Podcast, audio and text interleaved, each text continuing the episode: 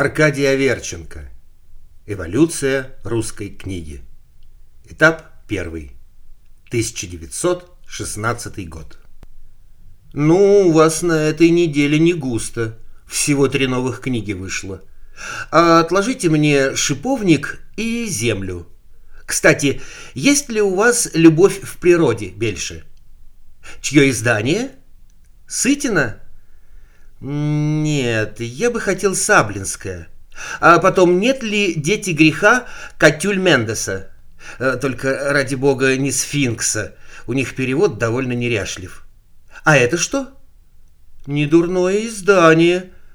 Конечно, Голики и Вильборг. Ну, нашли тоже, что роскошно издавать, Евгений Онегин. Всякий все равно наизусть знает. А чьи иллюстрации? Э, Самокиш Судковской? Сладковаты. И потом формат слишком широкий, лежа читать неудобно. Этап второй. 1920 год. Барышня, я записал по каталогу вашей библиотеки 72 названия, и ни одного нет. Что же мне делать? Выберите что-нибудь из той пачки на столе. Это те книги, что остались. Хм. Вот э, три-четыре более или менее подходящие. Описание древних памятников Аланинской губернии. А вот и она, вновь живая струна.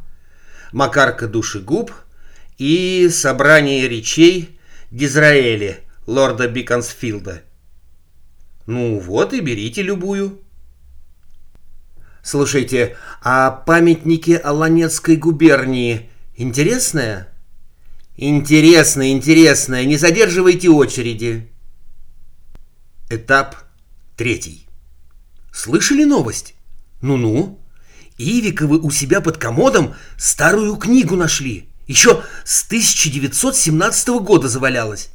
Везет же людям. У них по этому поводу вечеринка. А как называется книга? Что значит как? Книга. 480 страниц.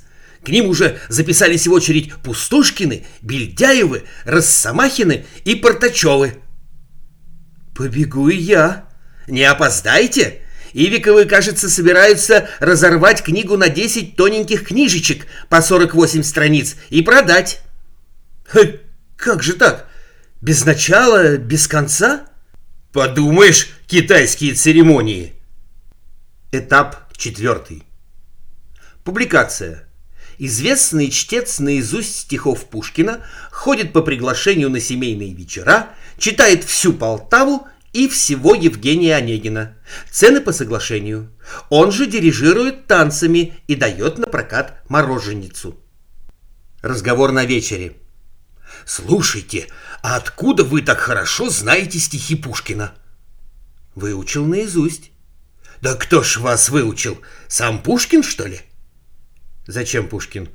Он мертвый. А я, когда еще книжки были, так по книжке вызубрил. У него почерк хороший. При чем тут почерк? Книга напечатана. Виноват. Это как же? А вот делали так. Отливали из свинца буковочки, ставили одну около другой, мазнут сверху черной краской, приложат к белой бумаге, да как даванут, оно и отпечатывается. Прям чудеса какие-то. Не угодно ли присесть? Э, папиросочку? Оля, Петя, Гуля, идите послушайте. Мусье Гортанников рассказывает, какие штуки выделывал в свое время Пушкин.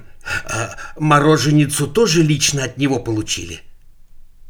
Этап пятый. «Послушайте, хоть вы и хозяин только мелочной лавочки, но, может быть, вы поймете вопль души старого русского интеллигента и снизойдете». «А в чем дело?» «Э, «Слушайте, ведь вам ваша вывеска на ночь, когда вы запираете лавку, не нужна? Дайте мне ее почитать на сон грядущий. Не могу заснуть без чтения». А текст там очень любопытный. И мыло, и свечи, и сметана. А обо всем таком написано. Прочту и верну.